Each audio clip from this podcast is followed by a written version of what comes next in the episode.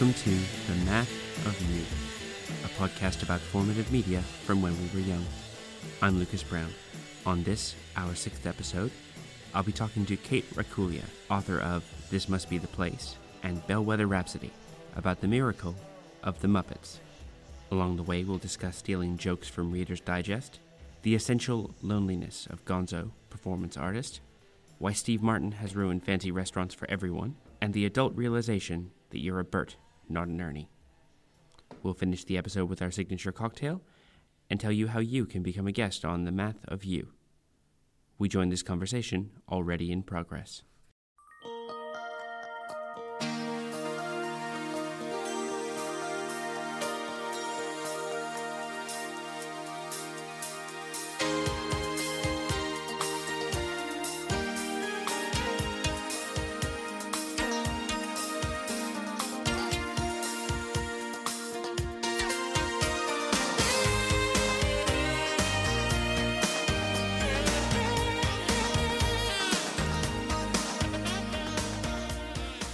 Those who may not know you, why don't you tell us what it is that makes you a beautiful and unique snowflake?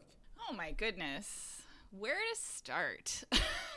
well, I will say that I am a writer. Um, for the last two years, I have been mostly a full time writer, which is still a unique and evolving experience. Um, prior to this, I lived in Boston for 11 years. Uh, I moved there to go to graduate school, and then I worked in offices for, oh my gosh, I forget. I f- the math of me, I forget how many years. Um, I worked in finance, two different finance jobs, and then I worked in fundraising for four years. So I had a lot of like quote unquote day jobs while I was writing um, the first of my two published novels. And uh, my 10 year plan was to save enough money to take a leap and go try to be a full time novelist, um, which is what I did. I moved to Bethlehem in the summer of 2014, Bethlehem, Pennsylvania, explicitly because the cost of living here I could afford to be mostly a full time writer, and because I had very, very dear friends, friends as family who were here, local. Um, and it's close to New York and close to my my parents, and it's it's a good place to be. But um, so yeah, that's what I do. I'm a writer, yay, and a freelancer, and I do all kinds of other random little jobs um but yeah it's it's been it's been a life less ordinary for two years and i am hopeful. I just finished a draft of my third novel. Um it is literally with my agent right now. Uh, i have not heard anything back yet which is not bad. I just i'm in a state of suspended animation. Oh, cool. So, for those who may not know, what what are your other novels? I mean, I know, So, oh, yeah. so the, my first book, it's called This Must Be the Place. It was published in 2010. The way that I described it at the time is that it was sort of a mashup of Gilmore Girls and Twin Peaks. It's a, it's a, about a mother and a daughter, an art forger and his son, and a guy who is heartbroken and grieving because his wife, who worked in special effects, just suddenly died, and he goes to the tiny town in upstate New York where she was a child and gets involved with the people in her past. So it's it's more it's more girl, Gilmore Girls than Twin Peaks. It's not that bizarre. see, I was going to come up with a complicated joke involving saying Gilmore backwards, but you know what? It's not even worth it. Uh, um, and the second book is called Bellweather Rhapsody. and that yes, yes, I'm making happy Yay. noises. I love that Yay, book so thank much. you. Thank you. That came out in 2014, and that is more of kind of explicitly. I'm, I'm my, you know, kind of working writer theory is that most novels stories are mysteries, and that we're wondering how is it going to end. Um, but this one was explicitly a mystery based on my love of Agatha Christie and Stephen King. It's kind of a mystery horror mashup that I described as Glee meets The Shining. It's kind of a closed room mystery set at a hotel in the Catskills during a snowstorm while it's hosting a conference retreat for musicians. And on the first night, a very talented girl disappears. Was it murder or prank? And not just musicians, but specifically child prodigy musicians. Yep, yep. One of the main characters is a bassoonist. I played the bassoon in high school. Um, his twin sister is a vocalist and a diva. Um, and I just adore her. And Margaret Willison, who's also been on this podcast, like while she was reading it, kept texting me that I was sub noveling her. and I was like, it's true. Now I feel like I have actually met Alice in real life. It's kind of magical. Um, yeah. So yeah. So those are my two books. You mentioned that with, with Bellweather Rhapsody that I found when I was reading it, it was again the whole first half of that book. I feel like, felt like I was constantly second guessing what type of book this was because depending on what type of book this was, it meant very different things for what I was reading. So, you know, it's, I'm not going to give away too much of the plot because everyone should go and read this book. I mean, you mentioned Margaret before. Margaret has been, uh, I consider her my encourager emeritus because anytime she has a project of yours that she likes, she will spruik it endlessly. And I very much appreciate that about her. Same, But she does that for everyone, yourself included. Yep. I found this and I actually went looking for this book and it was apparently out of stock across Australia, which I'm, I'm assuming is Margaret's fault. so I eventually had to get the ebook version. And yeah, for the first half of this, like I'm going through, I'm like, okay, is this a ghost story? Because if it's a ghost story, then I think I know how this is going to play out. Is it mm-hmm. is it a mystery? Is it one of those unreliable narrator things? Is this person mm-hmm. going crazy? Like what's happening? And but then also it's it's this beautiful kind of coming of age story where you know you have people discovering themselves outside of a, a family environment or outside of their normal kind of school environment which uh, as someone who did drama in high school going to drama fest and kind of having kids from all over the province being thrown into this kind of maelstrom it's kind of like the olympic village but everyone's a little bit younger. Yep, and it's yep. like you're you're all good enough at what you do but you also all do the same kind of things and so there's a little bit of there's a competitive aspect there's a collaborative aspect Yep, and there's a little friction. and there's a hell of a lot of hormones Yes. yeah, yeah, and that's I feel like this book, I mean, obviously I was a I was a music kid.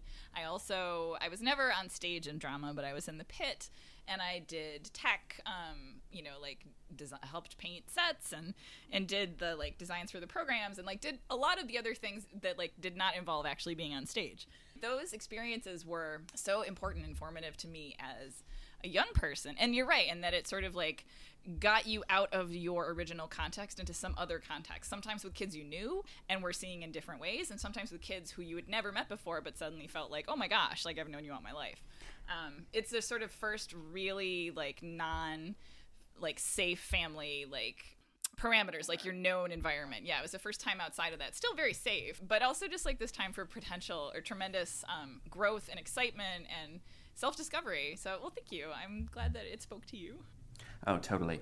I, I get a little bit a little bit burnt out on YA sometimes because especially a lot of YA, though much of it is exceptional, you also end up with a lot of similar kind of beginnings of stories and where they d- diverge is much later. So you find the same kind of setups. And initially my first thought is always okay here's here's another kid with perfect musical taste for that era you know who loves all the all the bands that were cool then that no one actually listened to in 1983 and uh, you know and here here here's a misunderstood kid from a from another family who has hints at family problems. But it's like once you get past that you get this divergence into this interesting unique story and yeah I never felt that at all with Bellweather Rhapsody. Rhapsody. I just kind of fell into it. I'm not going to refer to it as slipping into a warm bath the way some book reviewers did. Um, i would i would take that i mean it's a little weird but like i would take that as the compliment it is ten- intended to be exactly. Yeah. There, there was no um, there was no disruption stepping into that world. So yeah, kudos again. Thank you. And I um, do, I mean, I love playing with genre and expectation, right? Like, especially if you're writing in something that is explicitly either a YA genre or a mystery genre, like, the forms are so, like, especially mystery, like, the, the beats in the genre can be so predictable and the fun. And I feel like why Agatha Christie was so amazing, and she still is, like, but. I like I can't read a book now because of her and not like almost immediately spot the person unless the writer is expecting me to do that and flips the cliche back again. Like Yeah, and, like, and, and you really, get like four four different variations on that, where it's a, a red herring within a red herring, but that person's Yep. also involved, but not in the way you think. Yep. And at that point, you know, you're you're basically just like you know spinning yourself into this little spiral that goes tighter and tighter. Yeah. Uh, with, with genre conventions. Yeah. I loved doing stuff too that's sort of like when, you know, if you're playing in a form like that, um, and being so kind of like clever and tricksy hobbit about it. Like I like I I think it's Toni Morrison who the quote about like people will remember how you make them feel when they when they read, your readers will remember how you make them feel. So I always like I love sentiment, obviously. Bellweather Rhapsody is an extremely sentimental book.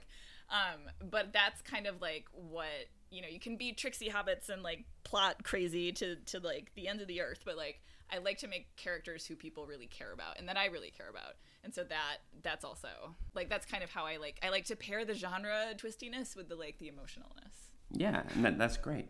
Is that a word?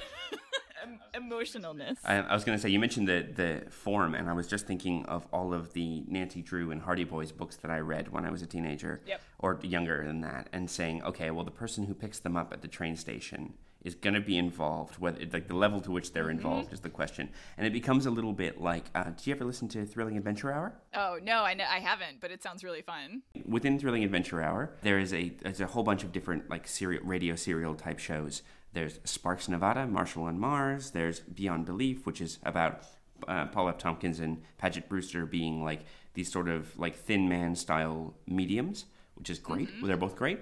Uh, but the one I was thinking of is called Captain Laserbeam, which is a send up of it's basically Batman '66 if it was also the Shadow, complete with like amazing theme song and John DiMaggio giving his best voice like this. It's, it's Oh incredible. my god, that's amazing. But all, but the stories are exactly the same to the point where it's like a villain is introduced. he- He's always at a charity ball. Yeah. He always gets called away to the Adventure Couture hideout where they can tell him what's happening, and even the dialogue has the same flourishes. And it's where they break that mold that is where you get the big laughs. Yeah, because yep. it's one thing to refer to oh that there is a, a villain named Shape Ape who tries to steal buildings that look like triangles, and uh, how he is a, ge- a genius ape, which makes him about an average human when it comes to intelligence.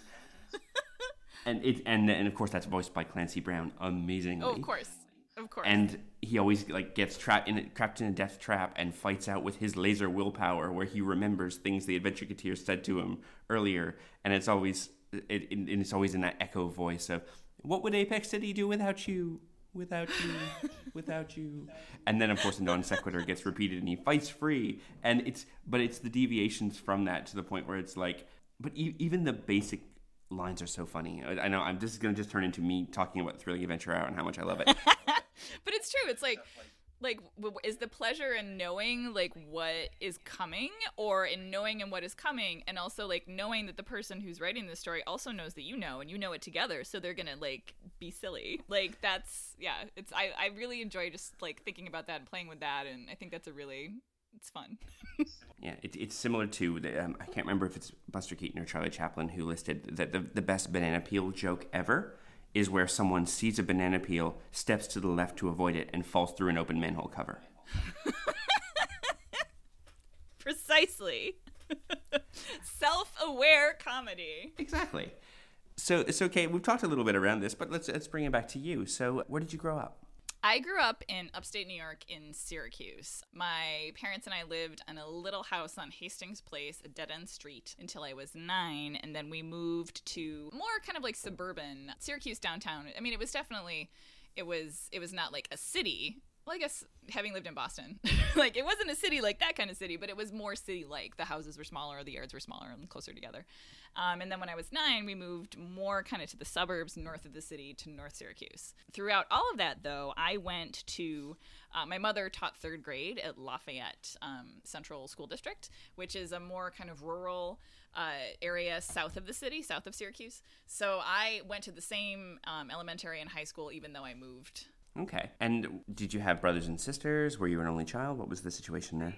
I, I'm an only child. It's, it's all me. and I've had many people actually say to me, "Wow, you're like the most well-adjusted only child I've ever met." And I'm like, "I- "I've actually I've never really met any of these like monstrous only children um, that like people seem to think exist. I'm sure they exist because life is a rich tapestry, but um, but yeah, no, I've I've always I mean I think as an only child, what that meant for me as a kid was that I was extremely good at amusing myself, at making up stories for myself. you can see mm-hmm. this directly correlating into life as a writer, and and really gravitating to adults, and both for conversational purposes and also like adult humor. Like I have a lot of really clear memories of like following my parents around the house, telling them jokes that were very stupid. Like I can see now. like I don't even remember what they were. They usually involved Star Wars characters and like just like trying to like keep like you know like wetting a knife against a stone like trying to hone this like really you know crazy sense of humor one obnoxious you know drill it into the ground star wars joke at a time. But yeah so i think that's yeah i was an only child thinking about that that sort of interaction with adults and refining that humor, I think I had a little bit of that too. Although with me, it was usually cribbing jokes from some stuff like Reader's Digest or joke books, and then uh, oh oh, life in these United States. Oh yeah.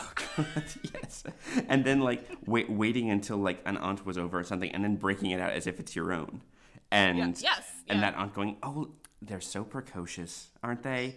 and it's just like I'm like, yeah, yeah, I totally am. I will accept this compliment.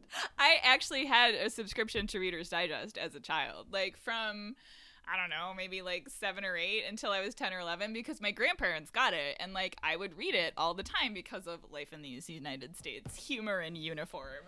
Um, laughter is the best medicine. Yep, it, it is. all the weird little anecdotal, like, there's just something about I, and I don't even remember reading like the Reader's Digesty kind of articles. I do remember reading um, for many, many, many years as a child and even like as an adult, my family would rent uh, little houses on Oneida Lake in upstate New York, kind of near Sylvan Beach. And one of the houses or cabins, we called them camp, which is like an upstate New York sort of thing for like saying a cabin by the water, going to camp.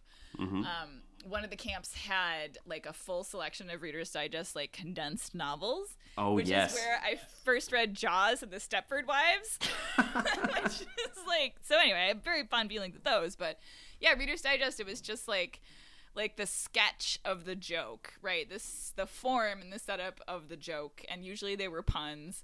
Um, and yeah, my grandparents totally got the subscription for me for many years. Excellent. See, I would always go. I would go to Laughter is the best medicine, and I would go to the drama in real life stuff because those were occasionally yep. gory and scary, but you knew it was safe because yep. it was in a magazine.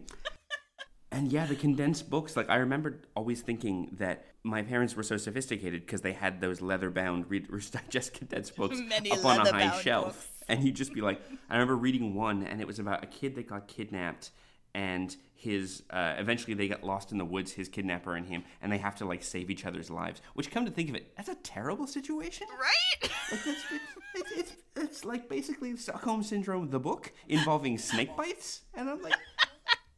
That's also would have like I mean, growing up in the '80s, I feel like there was a lot of particular paranoia about child abductions. Like that's still like a weird child fear of mine. And maybe again, as the only child, I knew if I was abducted, like that would not be great. not that it's better if you have more children. Oh my god, what a terrible thing to say. I'm not a terrible person. what was that you were saying about uh, only chi- children being terrible person and how that's a myth? it's a myth. It's a myth. Yeah. Sorry. That's a Muppet movie joke. it is myth.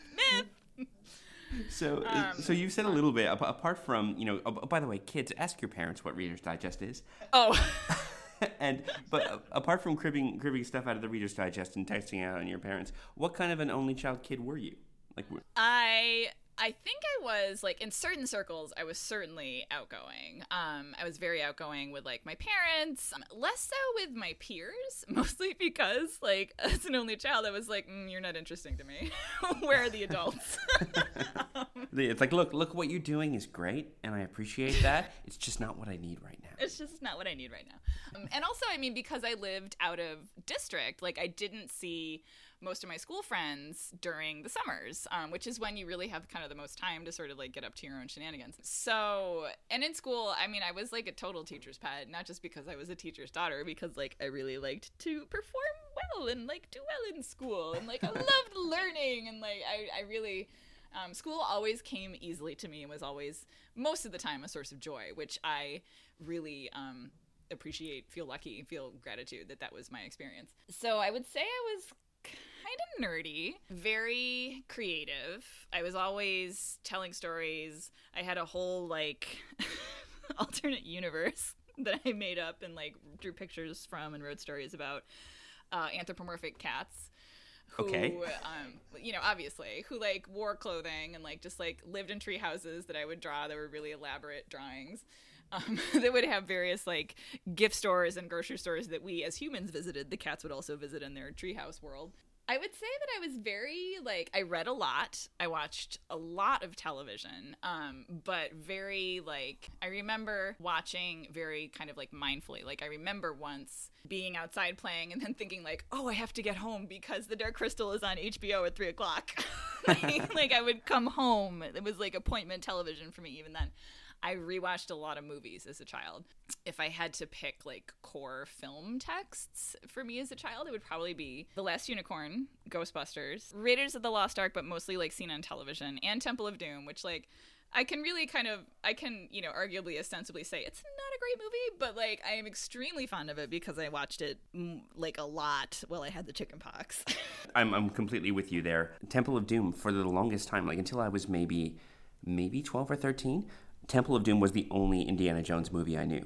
yeah. And Yeah. like it was my favorite because when you're a little kid, seeing that Indiana Jones has a buddy named Short Round who gets to go on all his adventures, it's that same allure of you know reading Batman comics and Yep. wanting to be Robin. Like you don't want to be Batman because being Batman's hard. Mm-hmm. So it's like you. I would look at that and I'd go, okay, Short Round is cool. He gets to kick guys in the face. He breaks Yep. the black sleep of Kali and works out the solution. And He solves it. Yep. like, he drives. He he gets to like you know st- uh, cheat at cards with Indiana Jones. That's that's the best when you're a kid. It is, it is. And also, I mean, he's also Data. Goonies is also a complete formative text for me. Um, filmic text and and the Muppet movie is definitely like when I when I watch these movies now as an adult, which I do, you know, not like it's not like oh it's November I should watch the Goonies again, but like I do if I'll catch them on TV or sometimes I'm just in the mood. I just see that the way that like kind of internalizing those movies shaped both the stuff that I write and and just kind of the way I think about the world, for better or for worse. So you've raised the, the Muppet movie and you've raised the Dark Crystal earlier. So now's a good as good a time of any to segue into what you wanted to talk about today, which was Muppets in general and the Muppet movies in particular. Muppets. I like there are I don't remember a time before the Muppet movie existed consciously. I think that I probably first heard the album uh, at my babysitter's when I was like three or four. When my mom, after my mom had me, she took me. I was born in January, and I think she took the year off after that. But she went back to teaching when I was like two and a half. So I, I went to Mrs. Dosman's house, and she she um, babysat maybe like three or four other neighborhood kids, and I just remember listening to the album. I'm also obviously a very musical person, hence Bellweather, but and the music in the Muppet movie is fantastic, and like I can't watch that like opening helicopter shot of the Muppet movie where you're like coming in on the swamp, and it's very sort of like you know shimmery sort of cloud music and then the the like little banjo beginning of rainbow connection starts there's something about it i'm getting emotional um, there's something about it that's so hopeful and pure coming from uh, again it's like oh wow I, i'm thinking back to like what we were talking about earlier about you know self-conscious comedy the muppets are extremely self-conscious Oh yeah, the the entire movie, and I, again realizing Yes. this as an adult, the entire movie is a framework on which to hang these sketches. Yes, and yep. Because I mean, if you like, again talking about, we talked earlier about Fast Fast Seven, or sorry, Furious Seven. I'm reading Right. that straight. fast, fast seven is the next one the idea where it's it's a framework to hang these ridiculous action sequences on, and I would posit uh, making the first connection that anyone has ever made between the Fast and Furious films and the Muppet films, that the the quality of that movie is not in the movie. Because again, I remember trying to show it to someone. Uh, to my ex, actually, I was trying to show her the Muppet movie, the first Muppet movie, Yeah. and saying like, "This is this amazing thing," and her having a really hard time getting into it because it is so hammy. The story is so Yep. hammy. so hammy and so like like it's built on this genre of like a you know like a road movie a, like let's get the band together but it's also like a movie within a movie because you know the band is already together and they're watching the movie Yeah. So you're watching for for oh this is where they meet Gonzo, this is where they meet Sweetums, this is where they meet mm-hmm. everybody, and oh Teeth Yep. and Electric Mayhem and that frickin' bus. Oh, yes I wanted that bus to be our family car. I actually I have the like from the Great Muppet Caper. I think Pizza Hut probably made like tie-in glasses, Mm-hmm. and I have the tie-in glass that has the like the the like just spin on the on the Electric Mayhem bus that they drive in that movie. Oh, it's wow. one of my most cherished possessions. Yep. But yeah, they're all like it's like you're waiting for and it's an origin story too, right? Like it's both a like it's a Hollywood story, uh, like Hollywood dreams in their eyes story. It's an origin story, but it is also really emotionally like the Muppets are ironic and silly, but they believe in the value of theater and art and performance and community and those things are not like they're very unironic the way they believe about them and sort of all the other like silliness kind of makes it not feel um, pedantic or preachy Exactly. Although a special mention goes to, um, I think it's my favorite bit of the entire movie, uh, apart from the song "Moving Right Along," which is the, like, yeah, one of the best Muppet songs. Bear left, right front. Turn left at the fork in the road. I don't believe that.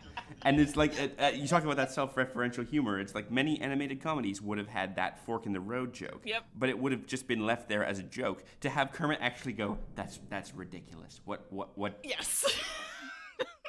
But no, specifically, my favorite scene is the transcendent scene with Steve Martin as the worst waiter on the planet. Sparkling muscatel. to the point where every time I go to a, a fancy restaurant and they pour the wine for me to taste it to see if it's corked, and I just want to spit it and say, "Exquisite choice, sir." Sparkling muscatel, one of the finest wines of Idaho. Do you wish to smell the bottle cap, sir? Little cap. it's just so.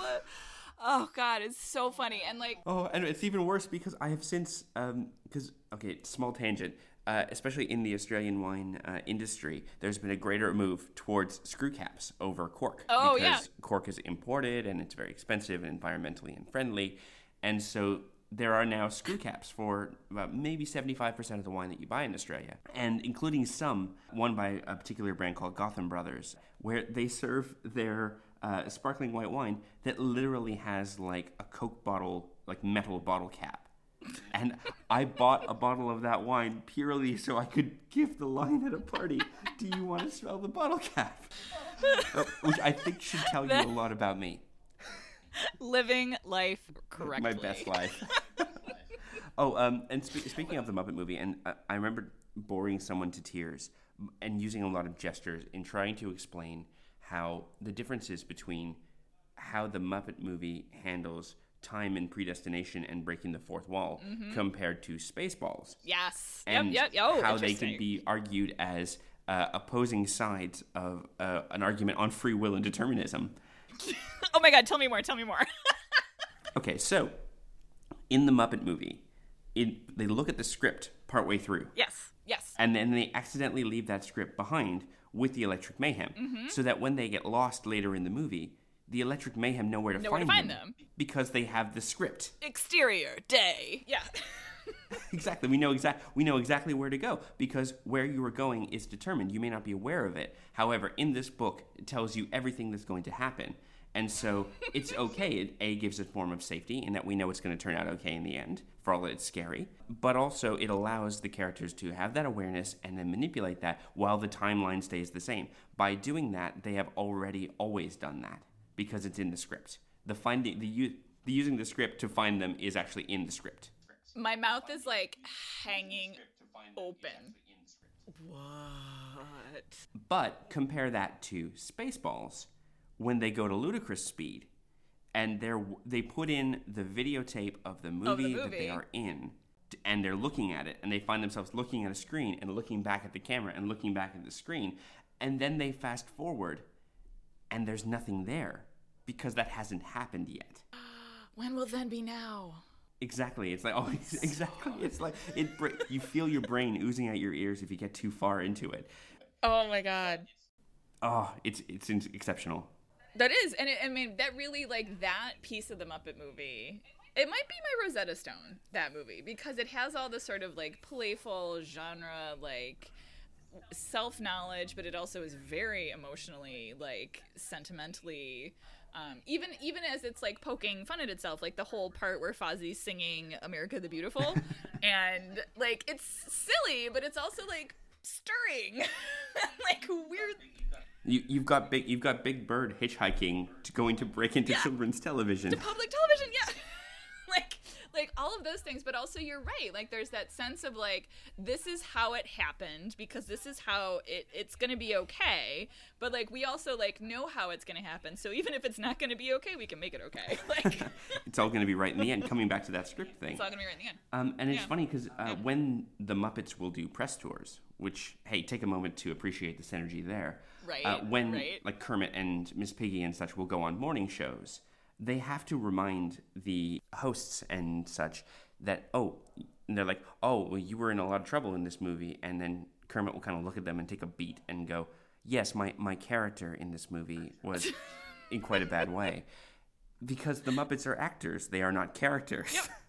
Yep, they are not characters. And then what is the first Muppet movie where they actually are are not themselves is the Christmas Carol, which is delightful. Yeah. Is that true? Oh, I think the thing is, true. if you think about, like, I think it's um, I, they all start to blur together for me after a while. Which one is it where Fozzie and Kermit are brothers? Is that the Great Muppet Caper? That is the Great Muppet Caper. Yes. Yeah, and it's like for all of the the furor over the new Muppets movie, where the the new Muppet is brothers with Jason Segel, and Right. which then you know led to all this kind of kind of jerky stuff on the internet about oh ha, ha, ha, how does a Muppet get into a family of humans? And it's like guys, guys, guys, it's a movie. There was a bear and a frog that were twin brothers, and no one could tell them apart. Okay. That was a plot true, point though. It's true. in this movie. Yep. So It's established Muppet canon. so repeat to yourself, it's just a show. You should really just relax. Yep. Yeah, I actually I really really loved. Um I haven't I still haven't seen Muppets Most Wanted, but Neither I really I, yeah. loved um yeah, the uh the Jason Segel movie. I really felt like it was made with love I- and his specific love for like this kind of unabashed uh, adoration of these little like felt like I would cry if I met Kermit. Like I would actually I'm 36, I would cry. and I'm and I I mean I watched the Muppet TV show. The old Muppet show is like it's perfect and flawless and I will love it forever.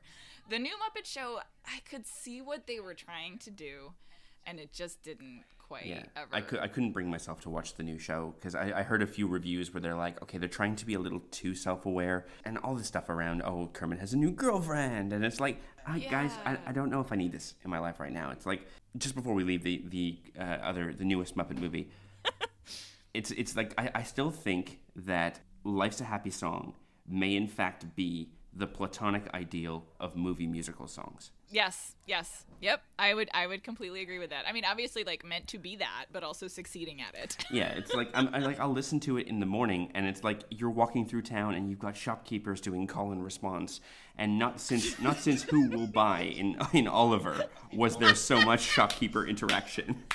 Who will buy? Oh my god, that was a deep cut and I appreciate it. I'm glad somebody got it. oh my god, of course. Oliver was, was one of the musicals that we did when I was in eighth grade, actually. Be The bassoon has a really has a really bitchin' part in the pit music. well. I was gonna say you find secret musical people everywhere. I mean, I only learned after.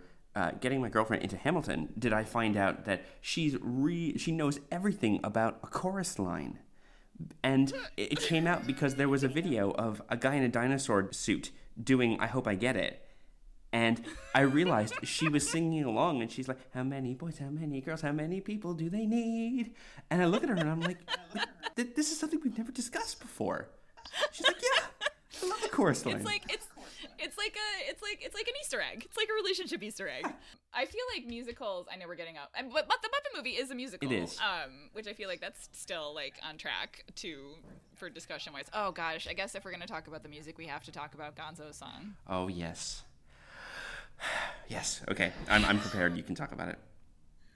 that song is I remember I mean I was I was a kid who like I, I don't ever remember watching like Disney movies or like I actually I do have a vivid memory of watching the Disney Robin Hood movie. Oh, yes. Also a Oh, yes. Recorded off TV with the commercials. Oh, totally, totally. Yep, yep. Wonderful World of Disney. The song where it's Robin and Marion, and they're just sort of like mooning around and like uh, life goes on. I don't want to. It's their kind of like romantic song. It's just sort of like like them mooning around. It's like it's a very quiet adult contemporary late seventies moment. And and I remember my cousins like watching it with my cousins and them getting up and leaving the room. And I was like, no, but they love each other. like so like the slow songs, the slow kind of slow emotional songs that usually like slow things down. I have always been on board with. Um but that Gonzo song is a song that like you you know it, it works in the scene but then you hear it again in, as an adult and you're like it's about the like essential like loneliness and like feeling um oh so I, I almost don't know if i have like the right to tell this story how emotionally like like piercing that song is um about the feeling of and, and i mean gonzo is like he is a muppet but like he is the weirdo of the Muppets. I mean, there's something even like the the other monsters like don't claim him as one of their own. Um, Yeah, he is not. He's, he's specifically not a monster. Yeah, that's a that's a big point. yeah, yeah. The Muppets also appealed to me. I mean, I, I, I never remember feeling like lonely as an only child. I was very self-contained, but I always felt, especially you know, going like living outside a district, going to school with my mother.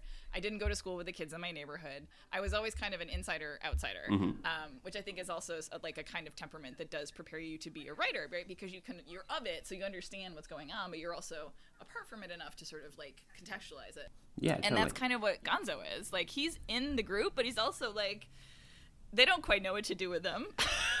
They're just like there's Gonzo's over there like shooting himself out of cannons.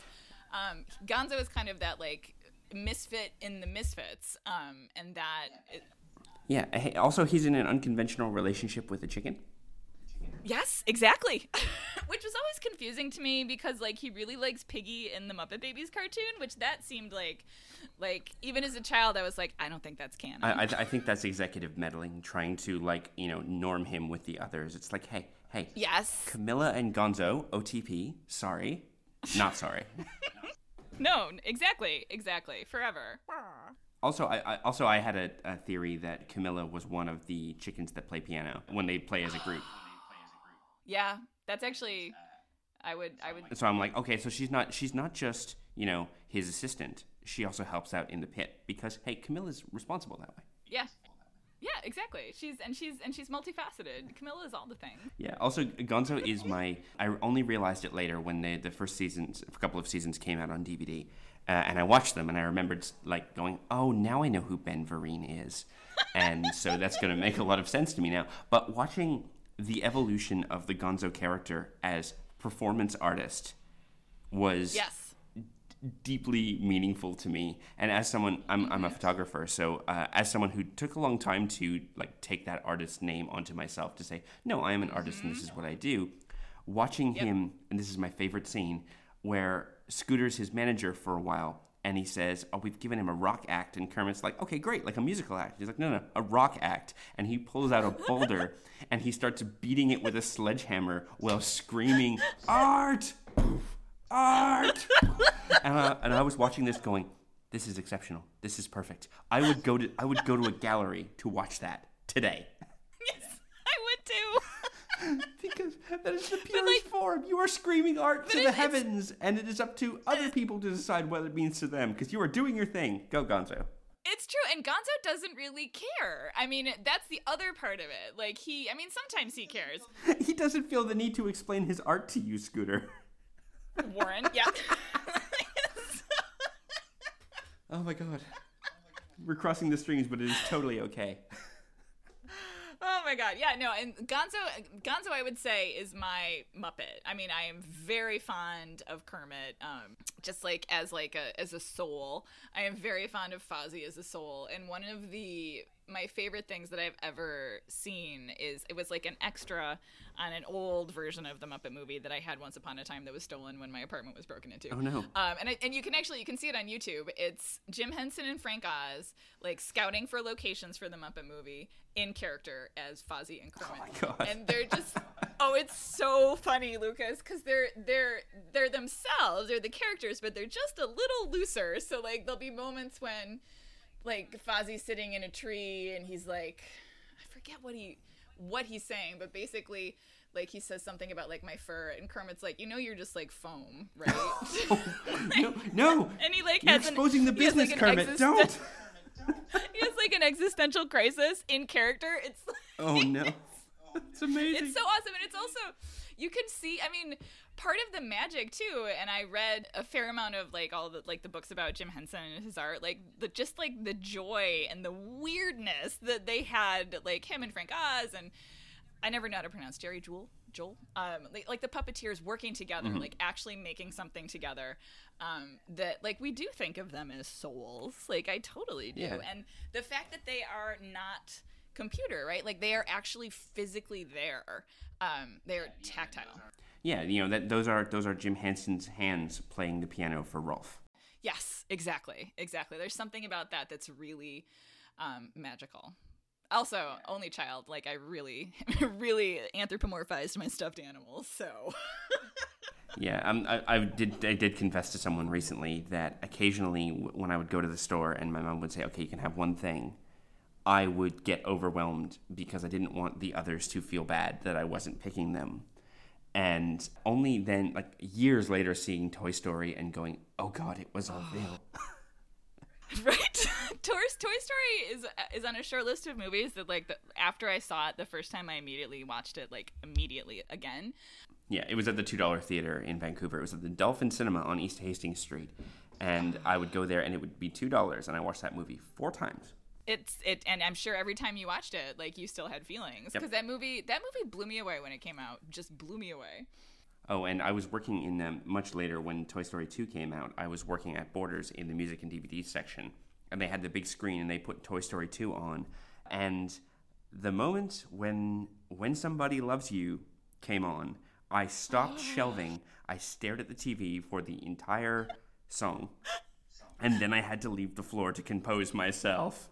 Sarah mclaughlin Oh my god! that woman man Oh, breaking hearts god damn you, Pixar! whether it's about all the all the all the inanimate objects we loved and abandoned or all of the animals in a shelter It's like, hey, hey, that, that, that thing you threw away, it misses you. It's like, oh, no, no, don't do that. Don't. no no It's also why um. I've, I've actually, uh, while Lilo and Stitch is one of my favorite Disney movies, I have Oh, to a ration myself because that is like weaponized mood whiplash. oh Every positive feeling in that movie is then immediately bracketed by a soul crushing sadness in the very next scene.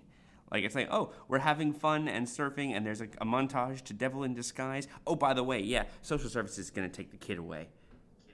It's like, oh no. peaks and valleys I can't peaks do and it. valleys oh. So, ah. coming back to the Muppet Show before we go into the pile of sadness that is Lost Toys. You were you were talking about the interplay between the puppeteers, Yeah. and I think nowhere does that is that more evident than the Swedish Chef. oh my god Because, and I'm going to try and remember this correctly. It was always between Frank Oz and Jim Henson. One would be the hands, and one would be the voice. yep yep And so they would try and mess each other up as badly as they could. To be like, oh, the hands will be doing something and the voice would have to react. And that kind of like you would almost feel that tension of, oh Christ, what's he done? right All right, I gotta, I gotta save this. and it's just like creates this form of exquisite absurd chaos Yeah. and apparently they had to mic those skits very, very carefully because the crew would just be cracking up. just be dying it's it's like you could see you could see bits of the set start to shake a little bit as people behind were just going. You forget how like like I re- well I you know remembered as I was watching because I remember watching the Muppet Show. Um, it was probably in syndication by the time I was watching it because I was I don't even remember when it actually aired, but I remember watching it like at the same time every night kind of thing. Um, which makes me think syndication, but they're really violent um in like a almost like a tex avery like warner brothers cartoon way like the muppaphones horatio horatio Horatio scuggs the guy who like beats the little muppets to make them sing different tones and like and even like the swedish chef ones like with the various cleavers and like i mean all of the all of the vegetables have faces with the chocolate mousse. Yeah. Here, mousse. and like that that like kind of anarchy is in some ways because the because the movies are um i think that they do get more sentimental and i think that they are more intended for like a young audience oh I just thought of actually speaking of emotional peaks and valleys. Um, what is it? Follow that bird, the the Sesame Street movie, which is literally the saddest thing that the Henson Company ever made. Did you ever see that? Oh, ye- oh my god. like- yes, I, I was talking to someone about this the other day, and you realize just how good that saddest movie thing. is. it's so good, but it's so sad. that was like I feel like there there are certain points in childhood where like children of the 80s in particular where their innocence was lost. For some people it's when spoiler Optimus Prime is killed in the Transformers movie. For other people it's when Big Bird strikes out on his own and is like captured and forced to perform. And D- Dave Thomas paints him blue, and he is the bluebird of Yep. unhappiness. It's the saddest oh and, and by the way, I've, I've said this at length on Twitter, but Transformers the movie was the first movie I ever saw in the theater. I was it was Oh, a, a rerun. I was maybe six years old, and I loved the Transformers, and it wasn't Optimus Prime's death that got me. What got me is in the first scene, Decepticons break into the shuttle and they start shooting like they would in any TV show. Yeah. And then Prowl gets shot. It goes straight through him. You watch his eyes turn black, smoke pours from his mouth, he turns gray and falls down. And I turned to my mother in that theater and said, Mom, Mom is Prowl dead? And my mom, without realizing, went, Yeah, I guess he is. Today you are a man. Speaking of, of scarring and Muppets, actually, um, I had my first nightmare based on fiction thanks to the Muppet Show.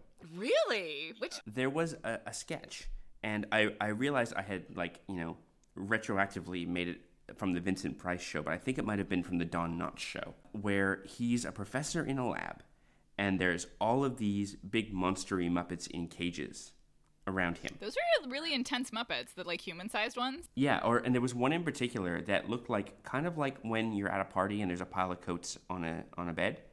Like that, but with a huge toothy maw and these giant like Jabba the Hutt like eyes. And basically the sketch was things getting more and more complicated as he runs around trying to feed all the various animals and get things done and as the music swells and swells and basically he ends up tripping over backwards, landing his butt in the mouth of this muppet which then eats him whole Oh. Nightmare fuel. and you see his feet his feet like disappear and that messed with me kate to the point where i had nightmares and i woke up screaming in the middle of the night because i was worried that i was that scientist and i was going to get eaten in that way and my dad being very forward thinking for you know like 1988 or whatever it was had me draw a picture of the monster and then he held it up and i put my fist through it Oh, way to go, Dad. Right? Like I look back at that and go, that was, that was exceptionally forward thinking for that time. It really was.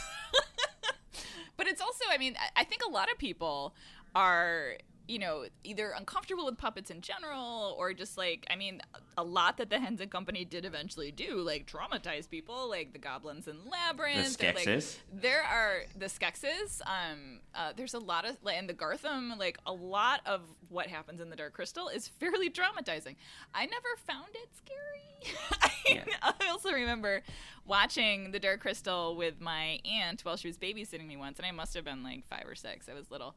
And in the very beginning, when the Emperor dies and he just sort of like crumbles to pieces, I remember her sort of like, you know, being like, Are you okay? And, and I was like, Oh, that happens all the time. very healthy, like like feeling like life and death. But um, yeah, there were very few things, or there were there were like a few discrete things that always that frightened me in movies as a child, and um, they were always based on. Uh, like character, like the Gmork in the Neverending Story. Oh yeah, really scared me. I would have to look away. I'd that have to look long, like- away, and then I would hear his voice, and I'd wait till it was over, and never, and then look back. Yeah, exactly. It's the it's the tension of that long monologue, Mm. right? Like where he's just like and, and he just like is like a not a very good puppet in a cave, but like he's just like waiting. That would scare me. Um Oh, the the rollers from Return to Oz, the Wheelers. That's it. oh the Wheelers. Yep. Yeah. And when when the Wheeler then fell into the deadly desert and turned to sand, and started to fall apart. Totally. Uh, that was the, I was watching that for the first time, and I turned that movie off, and it took me and I fast forwarded it, and I came back to where she was in the Nome Kings thing, like touching all the different stuff. And yeah, Yep, that's where yep. like that whole middle of the movie is gone. Also, Mombi taking off her head and putting on another Other head. heads. Yep. Yep. None of that bothered me as a kid. I remember I loved that movie, like unreservedly. It was actually on the tape after Ghostbusters, or was it before Ghostbusters? I think it might have been before Ghostbusters, because like I have this image of like her running out to play on the farm at the end, Mm-hmm. and then all of a sudden it's the New York Public Library. I'm pretty sure that's all in one. That was like the best tape ever. Yeah. Also, I, I think I think I need to have someone on specifically about movies that you only saw part of for maybe ten years because the tape started at a certain point. or like you only saw like one particular version of it because it was edited for TV or there's this like rando scene in like the version of the Goonies that's on the Disney Channel because they cut out so much other stuff apparently um where Data actually like it's like Data Stef and Mouth get attacked by an octopus in like when they are like by the pirate ship and which makes sense because later like when they're talking to the sheriff data's like the octopus was very scary and you're like what octopus? Oh, this deleted scene. But that's another. But I can see that. It. I mean, it doesn't really work. It, it's not a great scene. It's really not. I've never found puppets or Muppets or anything that sort of is actually. I mean, the what, what are they called? The, um, not the Skeksis. Uh, the the like the Gelflings. Like they have they have a little uncanny valley eye going on. Um, but that has never really bothered me. Um, computer uncanny valley bothers me. It has to be something. And the thing is, those Gelfling puppets were not fantastic, uh, or at least No. the some of them were. It's like some of the like they would use different puppets for different things, and some of them were a little Yeah. bit better than others. I think it's something that has to be close enough to being a person that your brain kind of forgets it's a puppet, and then Yeah. it just looks like a creepy human. Yeah. Yeah, yeah. Like, um, oh my gosh, I'm terrible. What's what's the name of the Frank Oz puppet? The sort of like the witch that, um, uh, that sounds like Miss Piggy in the Dark Crystal. Oh shoot! oh, um, oh, oh, oh, been so or, long. Olga, Olga, Olga, Olga, I'll buy that. Olga. I'll buy that. Yeah, she like she has a very like like puppet face, but like because she's not supposed to look kind of like a fairy or sort of something that's a little more humanoid, like she looks more real, um, and which I think is part of that uncanny. Oh, see also uh, Agnes, the the junk lady from Labyrinth. Yes, yes. She Yep. just looks like a That's little a old really woman. upsetting scene. And again, coming back to that Toy Story thing, where it's like the, the I think the real scariness of Agnes is yeah, ev- everything you've ever lost is here, Yep.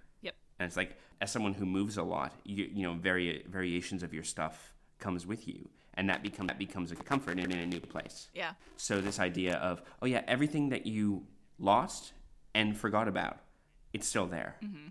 It's still there, like and it's still like, yeah. and you can cover yourself with it. But if all you do is cover yourself with it, then you'll be stuck outside the gates of the Goblin City forever. Oh. Well, to quote Judge John Hodgman, the difference between a hoarder and a collector is an adequate means of display. it's true. I would say Agnes had an adequate means of display. It was just like all over Hey, her. that, that junk pile, that was a feature. There's a lot. I mean, a, I mean, a lot of it are the um, the Froud like goblin design is very creepy. Oh, did, did you read the book, the the Goblins of Labyrinth? Yes, yes, yes. It's so cool. It's such a great book. Although there is a goblin with a detachable penis. I do remember that from the book and being like, where was that in the movie? Yep. And and then I remember just like the, the the line saying it's like, oh yeah, there's a lot of children that look a lot like him, and I'm like, oh oh, that's terrible. You're like, that might be above my PG 13 pay grade. I don't even remember what that movie was rated. I would guess it was just PG. I think it was, yeah. Because was didn't PG-13? What was the movie that, that Um, did it? I thought it was a combination of Gremlins and Temple of Doom. Yes, I think it was because Yeah. it was so scary. Yeah. And Gremlins is like, oh my god. Like, those puppets are amusing, but that is a grisly movie. Gremlin in the microwave? Gross. But- but also, like, the spirit of Gremlins. Like, the thing with, like, a Muppet universe is very. It is very like things are going to be okay in the end, um, even when it's chaotic. There's some there's some kind of like essential good-heartedness, and not so with the Gremlins. Like that's that's a like my my dad dressed up like Santa Claus and died on Christmas Eve. Like there's no one safe in that universe, Oh God, yeah. right? That that scene is terrible. And Yeah, Gremlin. With me, it was the when the gremlin that blew up in the microwave. Yeah, that one that one is like that's a that's a like horrifying um oh what's the word for it urban legend like the old lady who tries to dry tries to dry off her dog in the microwave. Yeah, that was one of those uh, urban legends in the movie Urban Legend, Mm-hmm. where were it not for the movie Urban Legend, I wouldn't have known that urban legend. and you're like, thanks, urban legend. I didn't need to know this. Who, who's your favorite Muppet? Oh, see, it was Gonzo for a very long time. Yeah. Uh, and then, but when I was older, I would when I was rewatching the shows, I would hang on for you know little things like you know the occasional times when Miss Piggy was not Frank Oz and had that weird voice, uh, or when Uncle Deadly would be there, and the Oh, fact Uncle that he became part of the villain team in the new Muppet movie, I was so happy about Yep, that because he was yep. such a cool looking puppet. But I I have a very particular soft spot for Fozzie Bear Ah. because my very first joke that I ever told, which I did not understand until I was maybe 15, because my dad saw it on the Muppet Show and then decided to have me tell this joke at parties when I was maybe five. It was the wait, wait, the comedian's a bear. He's not a bear. he's wearing a necktie. Oh, I got it. And what's funny is that when you watch that sketch as an adult, the humor in that sketch comes from the fact that they work out what the call and response is very early, but Fozzie keeps screwing it up.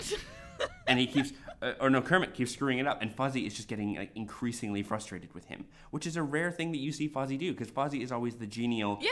I'm just, you know, nothing offends him. But Yeah. the fact that he's getting frustrated, and because Kermit's coming in early with the punchline, he's like, no, no, you're not, you're not doing it right. You're not, ugh. And then finally he gets it right, and he gets to deliver it, and it does nothing because it's a terrible joke. Oh, Fozzie.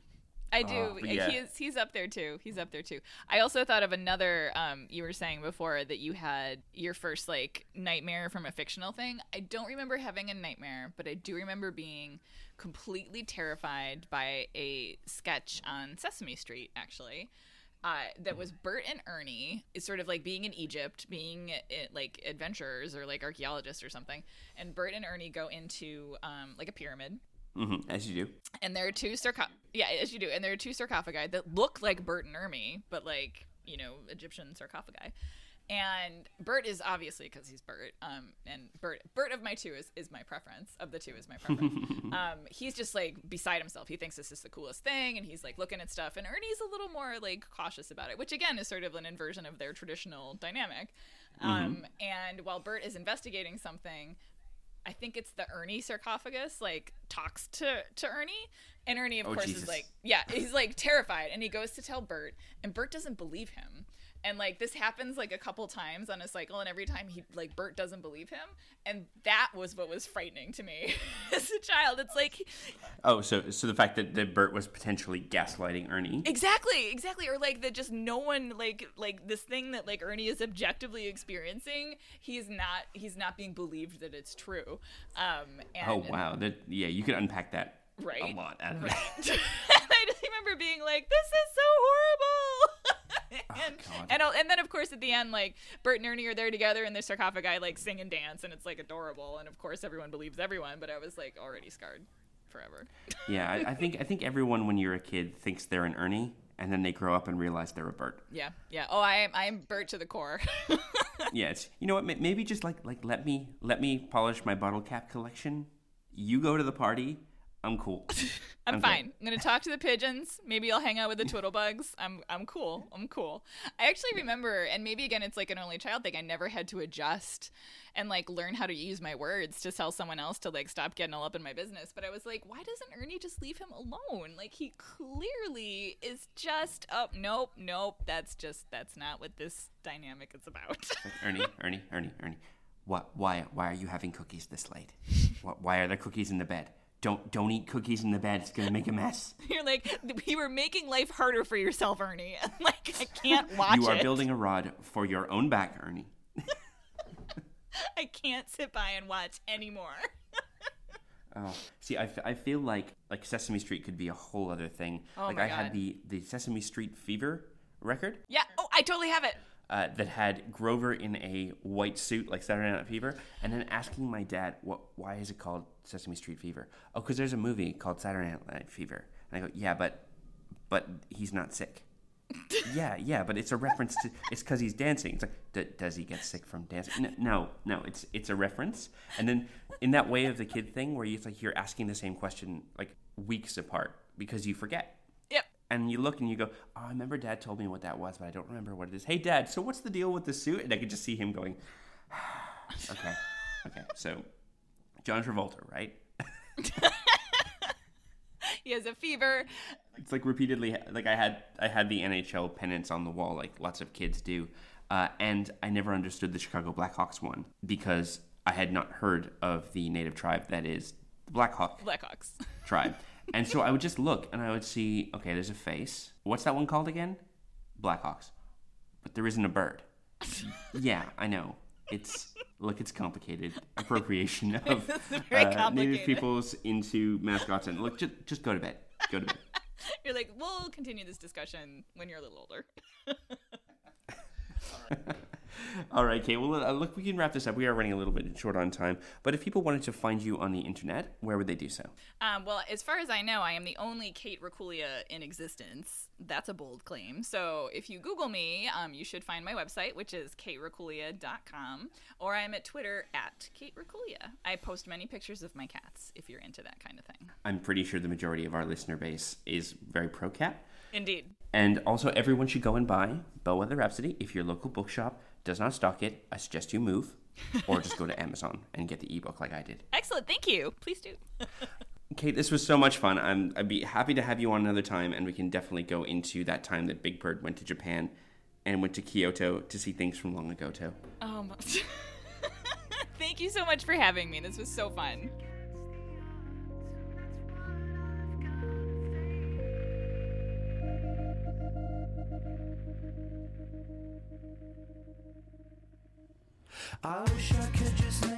Turn around. Turn around and see me cry. There's so much I need to say to you. So many reasons why. You're the only one who really knew me at all. Thanks once again to Kate Racculia for her time. This week's signature cocktail is the Electric Mayhem. In an empty shaker, without ice, add 1.5 ounces of botanical gin, 1 ounce of green chartreuse, 1 and 1 third ounces of lemon juice, 1 dash of orange bitters, 1 ounce of rosemary simple syrup, which is made by boiling equal parts of sugar and water with 4 sprigs of rosemary, and 1 egg white. Put the lid on the shaker and shake vigorously for 20 seconds. You should be able to see the egg start to foam. Add 6 ice cubes and shake vigorously for another 30 seconds until frost forms on the outside of the shaker. Strain into a pre chilled cocktail glass. Garnish with a long strip of lemon peel and a sprig of rosemary. This drink was inspired by one found at a North Sydney bar. However, that North Sydney bar took the egregious step of splitting its cocktails into gentlemen's drinks and ladies' drinks. Their version of this cocktail was found at the top of the list of ladies' drinks, with a caption saying it was just as pretty as the ladies who drink it. I think I speak for all of us when I say that the bullshit gendering of cocktails is not to be had. So please enjoy this drink, whatever your gender. And to the Foxtrot Inn, you make a tasty drink, but really, go fuck yourself. Enjoy!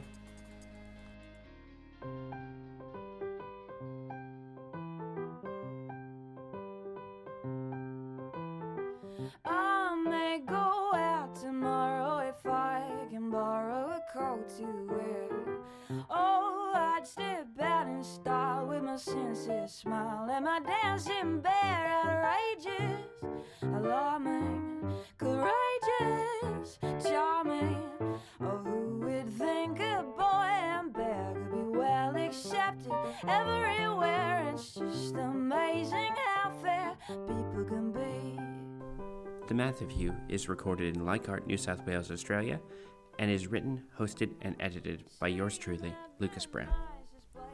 New episodes are released every Wednesday evening, and if you'd like to be a guest on The Math of You, simply send an email to themathofyou at gmail.com and tell us what you'd like to talk about. You can follow the show on Twitter at The Math of You, and you can follow my wacky adventures at Lokified, L O K I F I E D, on Twitter and Instagram, and Lokified82 on Snapchat. My Snapchat's pretty much pictures of my cats, my dog, and things I'm about to eat, so fair warning. If you have a few dollars and would like to directly support the show, we have a Patreon just for that. Go over to patreon.com slash Lokified and pledge as little as a dollar a month. You can get great rewards, and it really helps the show. Also, I appreciate it. Next week, I'll be talking to podcaster and theater artist Craig Getting about great teachers, being a king of Prussia, and a secret history that he's told no one else. Join me, won't you?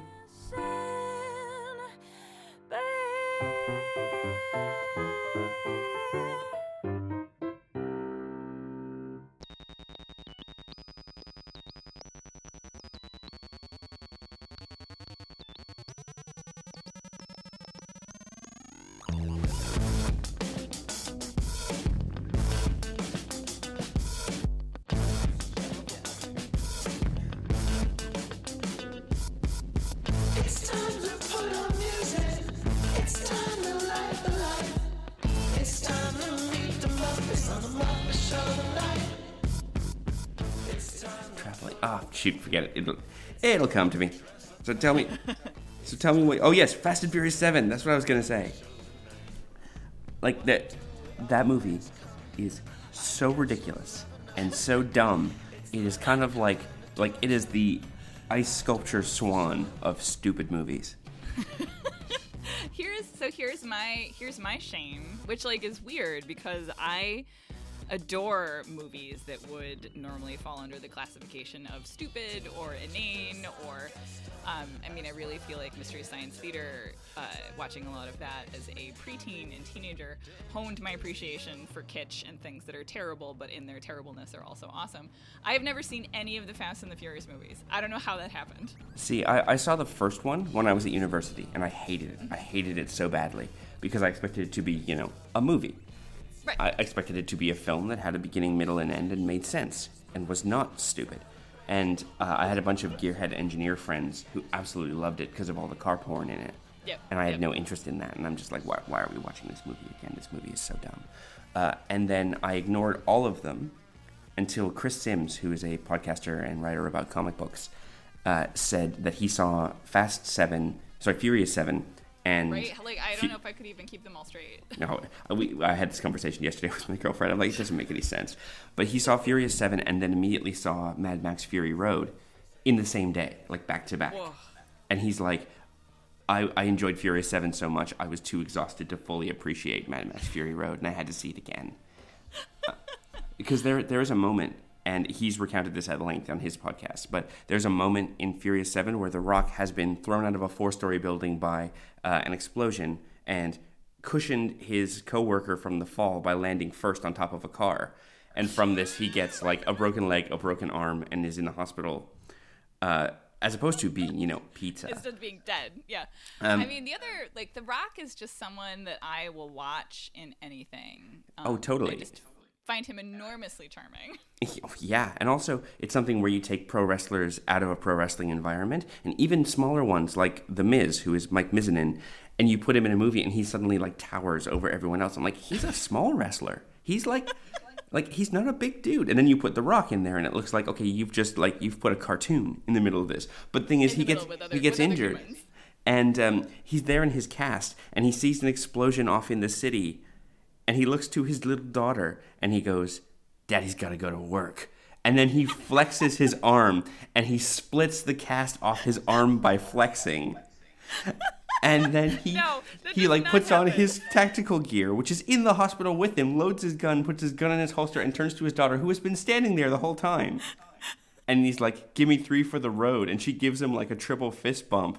And then he steals an ambulance and goes to fight in the final action scene. And I was Oh just yelling at my TV, going, "What is happening?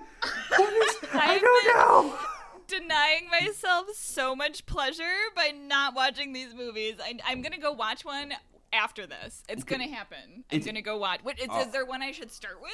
I Oh, start with this know. one. Start with this one. Start with Furious 7 because Okay. you don't need any of the others. You just need to know Vin Diesel is a car thief turned um, like international adventurer. Like when you'd read the, the handbook to the Marvel Universe and it would say like occupation, you know, booze hound slash adventurer.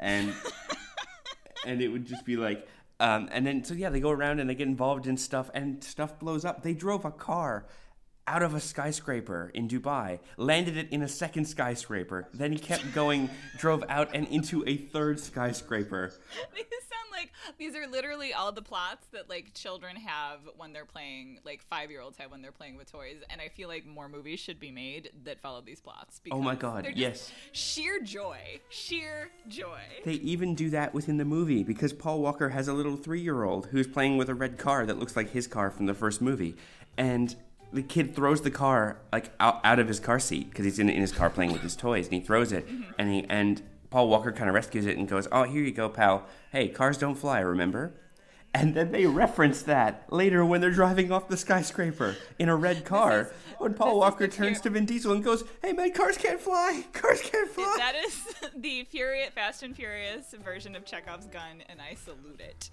Once you have a flying red car, it has to go through a skyscraper. Exactly. you will see it Oh my god, later. it was incredible. Also, the sheer amount of I can only say beef in this movie just purely because it's just like at one point there is a fight where Jason Statham rips two bits off his car and Vin Diesel picks up two uh, like arm-sized wrenches and they start sword fighting with them. And I'm just like I, Magical. I- I've I've had head trauma. I'm, I'm what, what is happening? So wait, Oh. so wait, Jason Statham is also in this movie? Wait, He's the he's are- the bad guy. It's amazing. Okay. Is he the so? In other movies, is Vin, Vin Diesel and The Rock are nemesis, friendly nemesis? Sort of, yeah. Okay, okay. So they, I'm guessing they eventually have to team up to fight Jason Statham. Because yeah, they it's like cool plus awesome versus devious. it's yeah. Wow. I I would recommend uh, Yeah. Kate Racculia. You need to go and you need to find yourself Furious Seven. Get some popcorn and some wine, and prepare yourself to shout at the television. That sounds amazing. I'm gonna scare my cats.